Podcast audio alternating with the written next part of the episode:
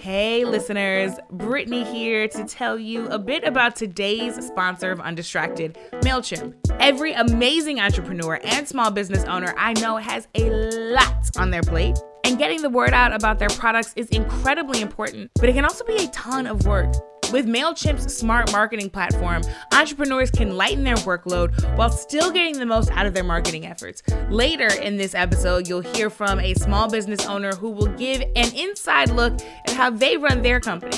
In the meantime, you can learn more by visiting MailChimp.com slash smart marketing. That's MailChimp.com slash smart marketing.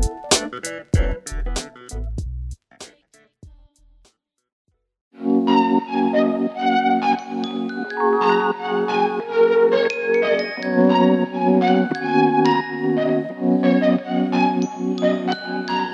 y'all, it's Brittany. I grew up really loving church. I don't know if that makes me weird, but I really did. To be clear, I did not go to one of those stoic churches where you gotta fight nodding off to sleep. I went to a historic, organ playing, choir singing, Holy Ghost filled Black Baptist church.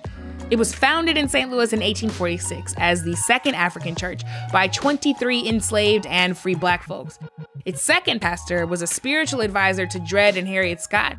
By the time my dad was pastor and my mother was first lady, yes, that's what you call a pastor's wife, it was called Central Baptist Church, and it had a rich history of social justice, community impact, and spiritual leadership. Worship was vibrant, liberatory, soul filled, and very, very, very black.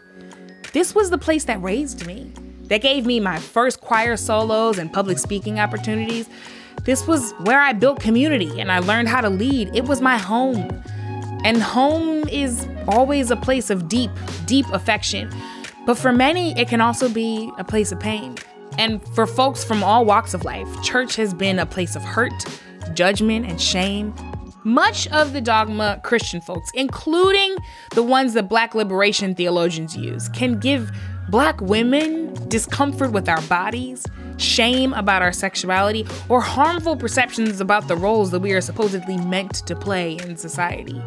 As much as I love the black church, as an institution of historical importance and a station of personal impact, I also recognize the many ways I've had to unlearn ideologies that threatened to limit me. Things that had little to do with God and much to do with church dogma. Now, mine was not a Christian conservative or evangelical upbringing, but I can absolutely trace how the dogma of religion took over the Jesus of it all, leading to the spiteful, hateful policy we see coming from the right. God is love, and what they're doing, it ain't that. We are undistracted.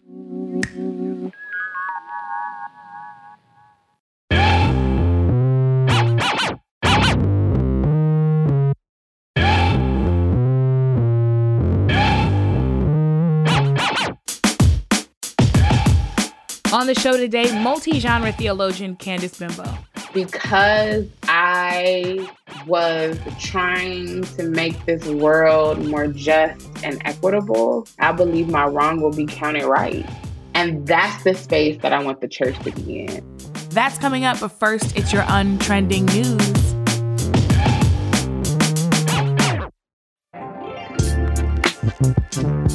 Hey, folks, this is Cindy Levy. I'm part of the Undistracted team. And since Brittany is out on family leave, I am here with our untrending news. This week, in response to a deadly mass shooting that left dozens of people dead, a government took firm action to save the lives of its citizens by cracking down on guns. I know what you're thinking. How did I miss that one? And no, sorry, Americans, that government was Canada's. Prime Minister Justin Trudeau has announced legislation that would tighten Canada's already pretty strict gun control policies.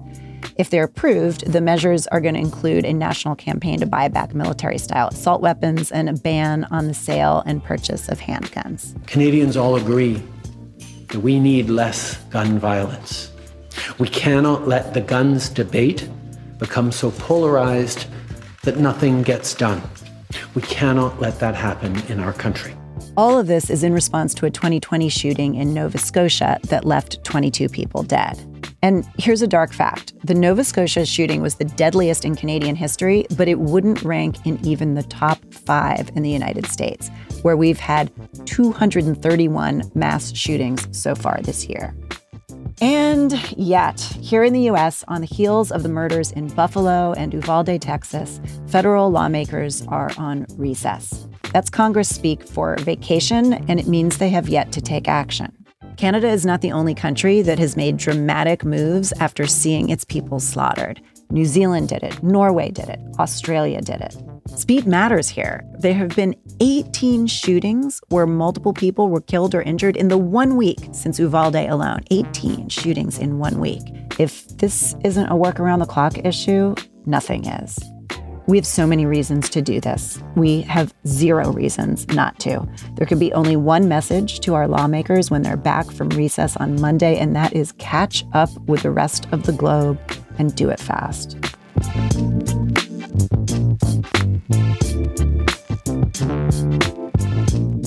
Our next story is related, and it's a tough one, so please take care of yourself while you listen.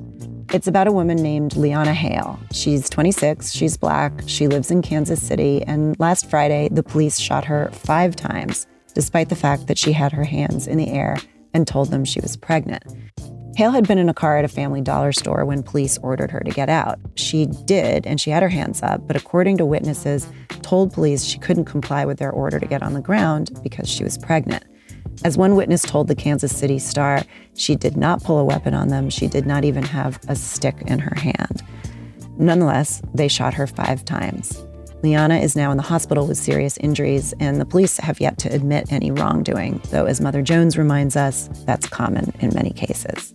This case is a brutal reminder that despite the outrage after the murders of Breonna Taylor, George Floyd, and so many others two years ago, the police are practicing business as usual in too many places. And the police's violence toward Leona Hale stands in stark contrast to the way officers treated the white supremacist responsible for the bloodbath in Buffalo two weeks ago. They arrested him without a single shot, and he was armed. Kimberlé Crenshaw, executive director of the African American Policy Forum and a former guest on Undistracted, put it best on Twitter. If mass murderers of Black people can be apprehended alive, why must Black people in traffic stops constantly fear for their lives? We're going to end on a happy note because the world needs joy right now. Last weekend, Marianne Oketch took home the title of Sole Survivor, meaning she won the reality show Survivor's 42nd season. Wow, 42. Survivor fans got to know Marianne, a Canadian seminary student, for her bubbly personality, and at only 24, Marianne's also making TV history as the second Black woman ever to win Survivor. The first one was 20 years ago. Oh my goodness. It feels amazing to know that I'm going to go and be representation for people who watch these shows. But I hope that not only the Black community is able to be uplifted, but more and more different communities and marginalized communities will be able to be uplifted. Marianne's victory is part of a long overdue sea change in reality television, especially at CBS, which vowed in 2020 that its non scripted shows would be 50% BIPOC. This season reflected those network changes, and it didn't shy away from public conversations about the way race has played into survivor dynamics and elimination decisions on the show. And yeah, I know what you're thinking. It's only reality TV, but considering that reality television gave us an actual president, representation matters. Congratulations, Marianne. If you run for office, you've got our vote. Coming up, theologian Candice Benbow on making mental health part of your faith walk, right after this short break.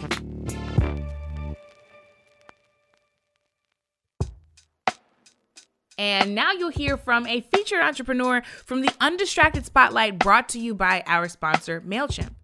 Hi there. My name is Krista Shelton. I'm a NASM certified personal trainer, ACE behavior change coach, and founder Coaching with Krista. I specialize in helping women approach life with confidence through movement and mindset work. In late 2015, I was seriously burned out working as a personal trainer in a corporate gym. Until one day, a woman from the gym asked to retain me as her trainer and pay me what I was worth. At that moment, I knew I had something special to offer. I took a leap of faith and began creating the business I envisioned for myself on my own terms. I realized you first have to believe you can become an entrepreneur before you can become one. Now I have the freedom to serve women in a way that aligns with my values, helping them navigate their lives and bodies with curiosity, grace, ease, and excitement. To learn more, visit www.coachingwithkrista.com. Thanks, Krista. Our sponsor, MailChimp, offers an all in one marketing platform built with growing businesses in mind. Visit MailChimp.com slash smart marketing to learn more about how to fuel your business, even if you're just starting out.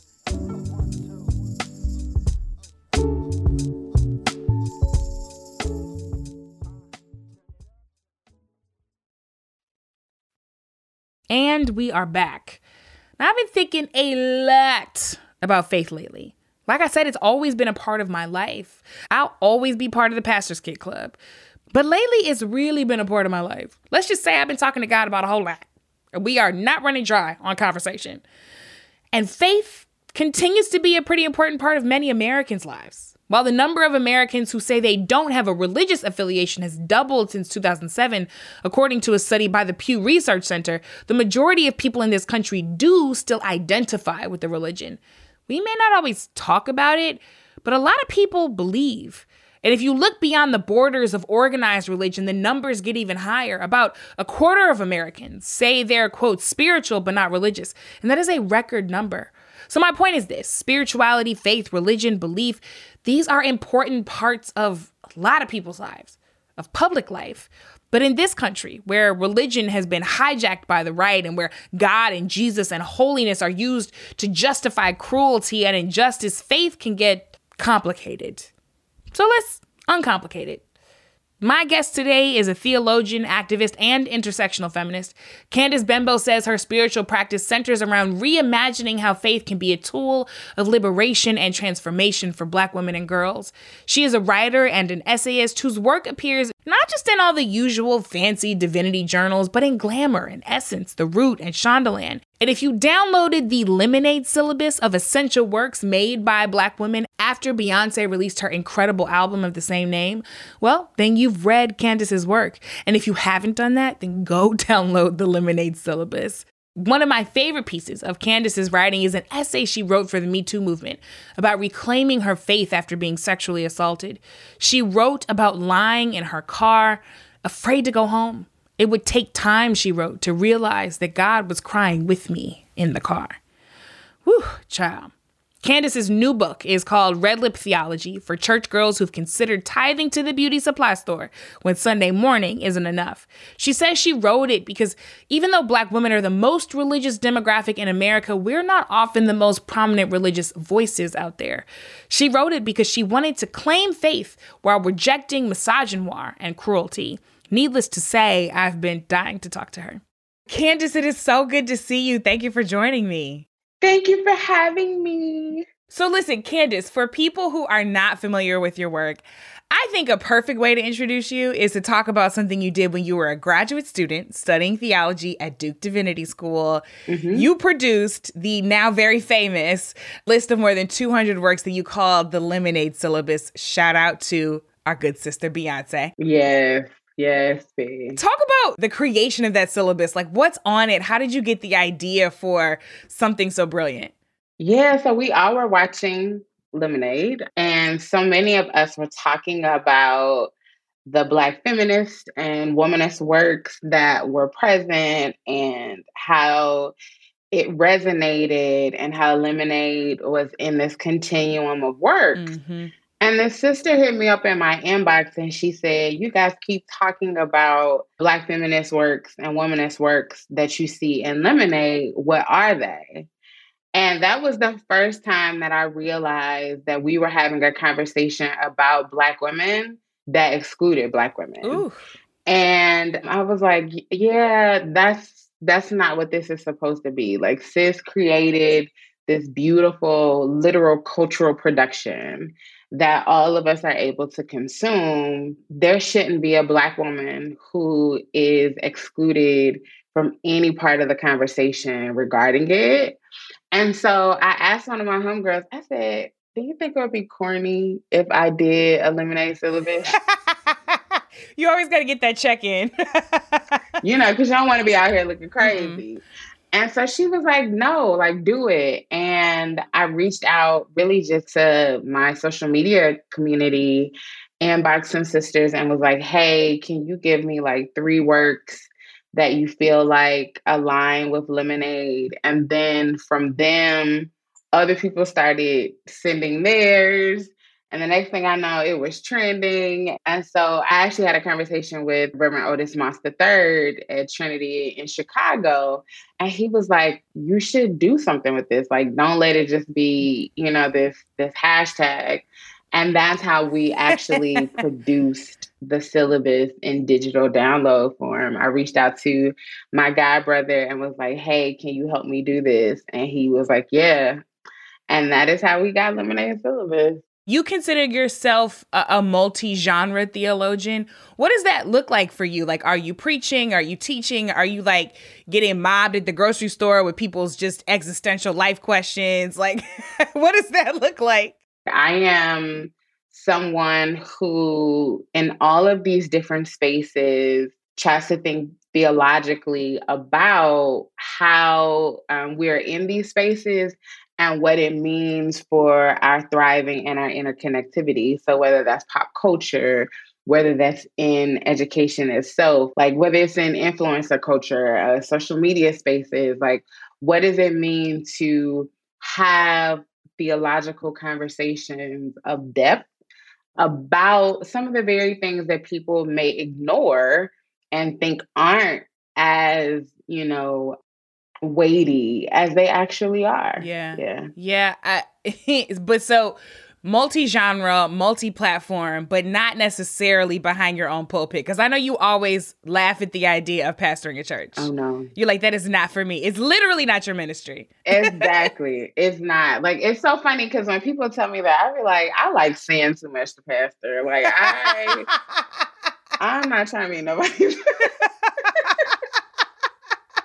Said that's not the path. But I think that honestly, the kinds of conversations, the work that I get to do is so much broader mm-hmm. than the church itself that it gives me the opportunity to really think through what does it mean to have conversations about faith that are subversive in ways that pastors can't and in ways that they often don't. And so I'm very clear that, like, you know, pastoring Mm-mm, it is not for you. That's girl. not the move. Well, as the daughter of a pastor and an ordained minister, that is a particular calling. So if that's not the one, then be clear about it. yeah. Very much so. Okay, so I want to get into red lip theology. Yes. Obviously, Black women are at the center of your work. They're at the center of this book. The full name is Red Lip Theology for church girls who've considered tithing to the beauty supply store when Sunday morning isn't enough. Now, obviously, we know that this is a play on Ntozake Shange's famous choreo poem for color girls who considered suicide when the rainbow is enough. But how did you get from that to this? Like, how did beauty supply store get all in the mix? the wild part is that no one has ever asked me that question. So I'm super excited. I was like, I need to know how we got from there to here. Yeah. So part of it, you know, I talk about sitting in church. The sermon was terrible. And I said, I'm gonna go to Sephora. Literally got up. This is not a good use of my time. I'm not gonna sit here and listen to this. And it was so funny because at this particular time, the church that I was attending did offering after the sermon. So I had my money queued up for offering. I was like, well. I remember growing up and you know, like before you had any money, you it would be offering time and you stick your hand out to your mom and she would put a dollar in it yep. and you go up there and put it in the plate. Mm-hmm. And now I'm mm-hmm. thinking, well, what if I had collected all those dollars and like bought some lip gloss? Girl. so what I love about the book is it really uses this lens of beauty rituals and all that they mean for us as black women to talk about faith. What made you have that spark of imagination to say, I'm going to weave beauty and theology and black womanism together in this way? Well, one because that that literally is how they they came together for me. And then the other part was like how am I going to have a conversation that's exclusive to sisters like me that they're going to get? And I was like, we know foundation, we know skincare, we know contour and concealer. So let me use this as a means and an entrance into a conversation with each other and with us that works to give us the space to talk about faith and ourselves in a conversation that's really exclusive to us. I mean, you even brought that lens into the way the book is structured, right? So each chapter yeah. is a different step mm-hmm. in the beauty routine, in the regimen. So the first chapter is We Are Good Creation, and that's the skincare part, mm-hmm. right? That mm-hmm. first layer. And it really just had me thinking about the fact that in some ways our beauty rituals are nearly as sacred as our faith rituals. Yeah, they really are. And I I was doing mine, my skincare. I like literally when I'm going somewhere and I'm putting on makeup, I'm playing Anti by Rihanna, that album. And one of my homegirls just finally told me, she was just like, You do know like this is ritual for you. And I sat there and I was like, yeah, it is. And so she said, What would it mean for you to be even more intentional about how you carve out the sacred space of this? And so that really was when I was like, All right, what what is my skincare? I was like, that is the bare bones foundation. I can't run from my skin. Like it shows everything, you know, everything about me. Like I can't run from my skin. And then I just started building with it. And then, you know, I started having affirmations of, you know, when I was putting on my eye makeup, like, let everything I see today, you know, remind me of goodness and magic. When I began to really honor the ritual that was this practice, it was at a really difficult time in my life when I needed something that brought hope. And this really brought it in a way that allowed for so, so, so much generativity. That was really the main thing that I thought too was if sisters don't love anything else, we love God and we love looking good. Yeah. And there's nothing wrong with that. Yeah. You know, I've seen too often it's used in like sermons as this kind of like punchline. But there's nothing wrong with taking a moment for ourselves. Yeah, I don't know if this is the the difficult time you're referring to, but I've been so touched about how transparent and extensively you've written about your relationship with your mother, especially since our passing and you talk a lot about how your relationship with with faith was really informed by her and her theology and her wisdom and the way she lived that. Yeah. Tell us a little bit about her. What was she like?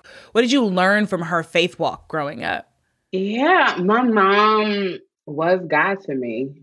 And I say that not deifying her in a way that does not let her allow her to be human but to say that my mom showed me unconditional love and care and nurturing and salvation and saving my life over and over and over again and giving me opportunities to thrive and correcting me when when I was wrong and I think that that's what parents should do. My mom would say that when she goes to to heaven, she said, I know God's gonna ask me, what did you do with the gift that I gave you?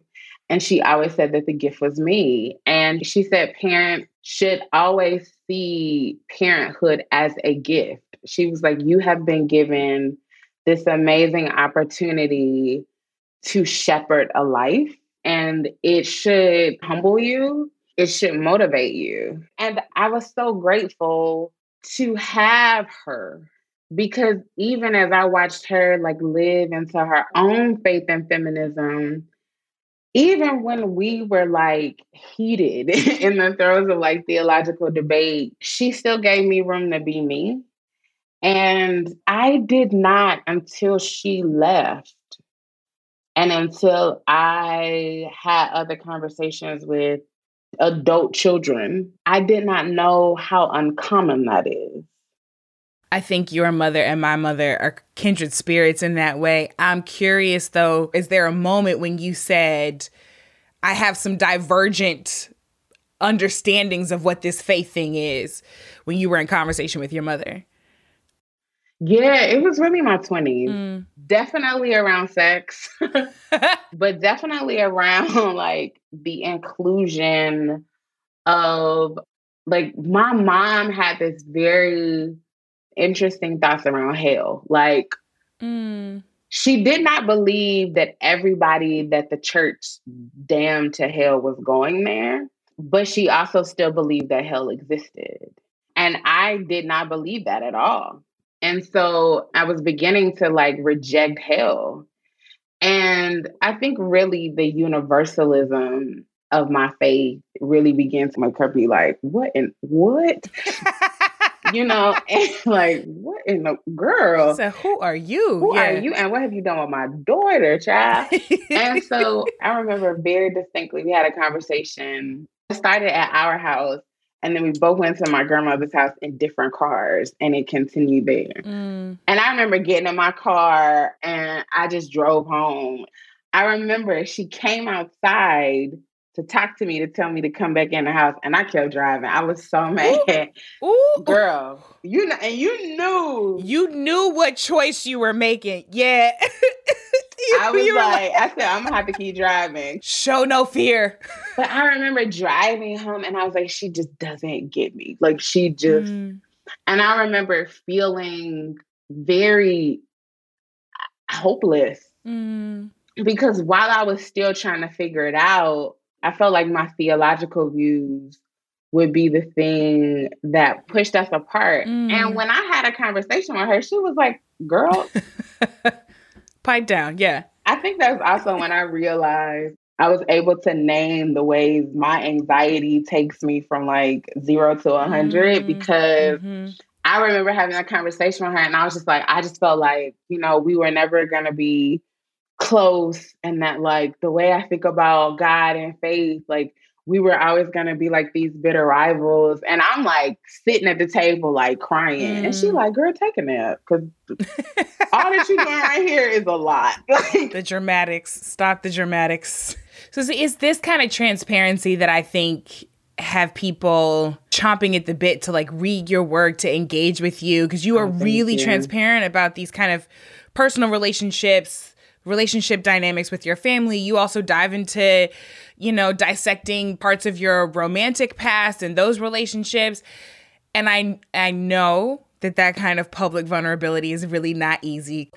I'm curious what did it take for you to get to a place of confidence in your sharing? Like how do you want this kind of radical transparency to impact your readers? I realized that I could not have close proximity to whatever I was writing. I had a moment where I had to learn, okay, you you feel very called to share because people need to see grace, gracious accountability modeled. Mm-hmm. So even if you feel called to do that, there's a way that you can do that that still leaves you whole and so that means that you can't share if you're still going through it, right? And I had to make that promise to myself that, you know, I wouldn't share or write anything that I haven't had three sessions with my therapist with. Mm. There has to be some emotional distance so that I can look at that moment as objectively as I can to say, like, what is it that I can mine from this experience to encourage other people to do the same in their life? You can't shame me with something that I've already been freed from. And when the objective is to help get other people free, then I definitely am not at all invested in a certain kind of, of shame one of the things you've also been really upfront about is your experience and and really your healing journey um, after surviving sexual assault, and that is something that you and I unfortunately have in common, as we do with a lot of people on this planet. You wrote this essay for the Me Too movement that I thought was particularly powerful in how you reflected on faith in this kind of traditionally practiced sense, both helped you and came up short. Yeah. In terms of really supporting your mental health needs, I'm thinking specifically about this quote. You said, Necessary to my survival was the rejection of dangerous theology suggesting one can't pray and worry. I did both all the time. As a victim of sexual assault, my safety had been compromised and I was fearful of everyone and everything around me. It was nonsensical to believe I could just pray away that fear. How in the in the days since have you integrated your mental health practice in those rituals with your faith because so many people think they can never intersect. Yeah, it was always easier for me to think through them because of my mom. And she would say, You need God and every qualified professional to be your best self. And so I knew that it was okay that you could navigate mental health as well as be faithful and be Christian. And so, you know, even now, like I recognize that stewarding my mental health is a part of honoring, let's just say, the temple, right? And so there are moments where I have to be very clear that, like, when I'm not well, I am not the best that I can be. And some of that navigation of wellness is out of my hands, right? So, like, the ways that the ways that depression work like a lot of this is chemistry and family you know family dynamics and heredity and like all, like it's not just situational right and so i've had to learn how to be much more gracious and kind to myself that like there's not something quote unquote wrong with me god made me and before I knew that I was going to have anxiety, God knew it. Mm. Before I knew that I would navigate depression, God knew it. Yeah. And so, how do I get the tools that I need that allow me to be well and also lean into a space that reminds me that even with all of these things, I'm still good creation. Yeah, you you told Glamour magazine that you want sisters to know that it is okay to make their faith their own, that God is big enough for our questions, that it is okay to go on a journey of asking hard questions that we've been afraid to even ask ourselves. I'll tell you that that is what Red Lip Theology has been doing for me, okay. right? In, in being that black church girl who's been trying to unlearn so much of what the institution, that rigidity that you talk about, um, has pushed me away from asking a lot of those questions of myself. Are there questions in particular that you're glad you're finally unafraid to ask yourself? I'm glad that I finally moved to a space that gave myself permission to ask why. Because why doesn't necessarily mean that I'm going to get an answer. You know, I mean, I think about my mom's passing. I don't know the specifics ins and outs. She died unexpectedly. We know that it was an asthma attack. The why that God, you know, took her. For me, God can never give me an answer that is sufficient, right? Me asking why is emblematic of me just being like, this is just not fair. And it hurts. And I'm sad and I'm mad and I wish you hadn't done this. And I tell people all the time, that now on this side of healing, while that is a question for me, when I get to glory and I'm looking at God and I see my mama over God's shoulder, I gonna care to ask that question no more because I see my mama and I want to go get a hug. You know what I'm saying?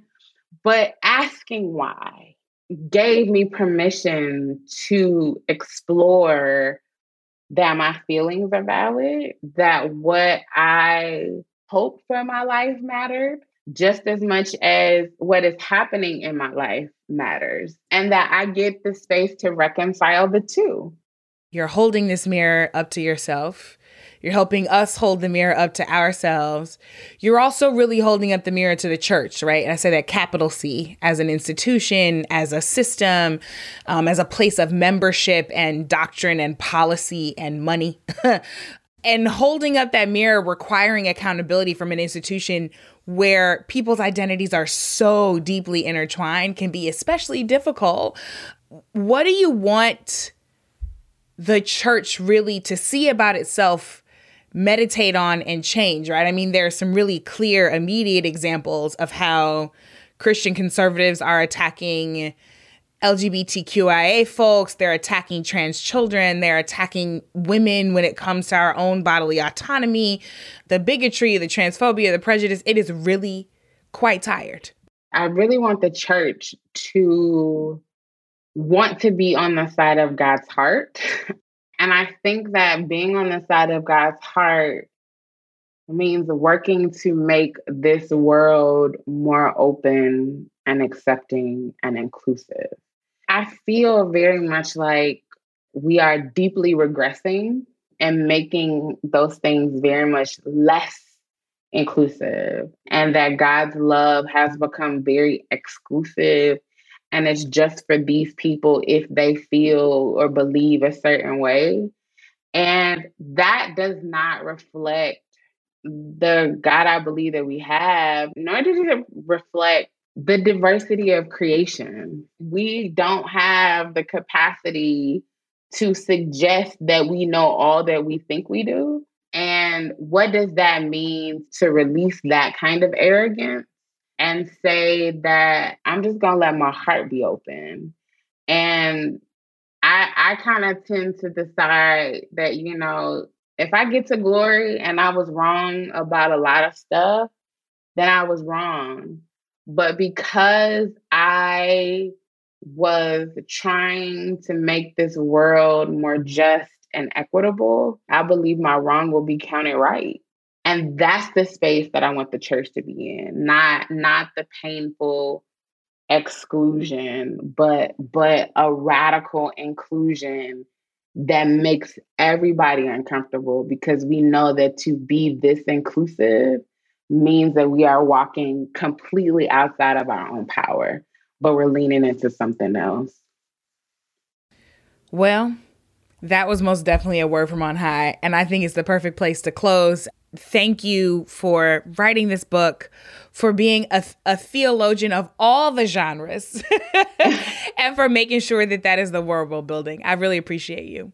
Thank you, friend.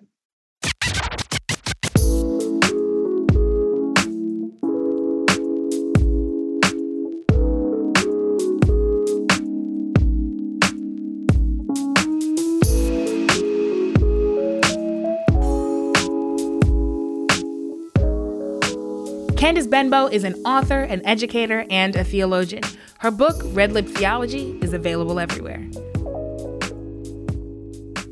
Woo, my God. When Candice said that we have to stop feeling obligated to a certain kind of faith rigidity that actually keeps you sick, I felt that with everything in me. Dismissing that kind of rigidity individually is necessary to understanding our own worth, especially for marginalized folks. And shaking off that kind of rigidity at the systems level, well, that's the key to experiencing liberation here on earth and not just in heaven. That's what it means to be a place after God's own heart. You know, people often ask me how to respond to conservative Christians who seem to stand in the way of progress. My answer is always the same. I remind them to read the instruction manual. I'm not a progressive despite being a Christian. I'm a progressive because of it. Because whether you are a person of faith or not, the guidebook is pretty clear in Micah 6 8. Do justice, love mercy. Anything else is most certainly not what Jesus would do.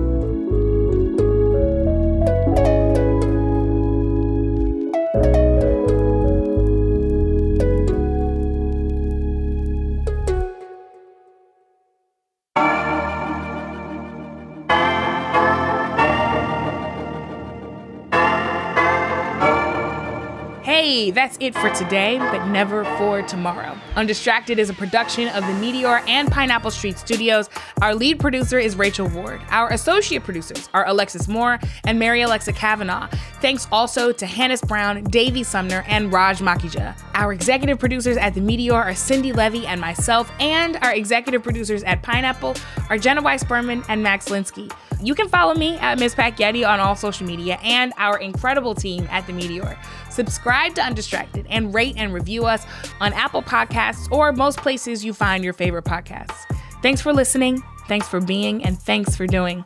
I'm Brittany Packnett Cunningham. Let's go get free.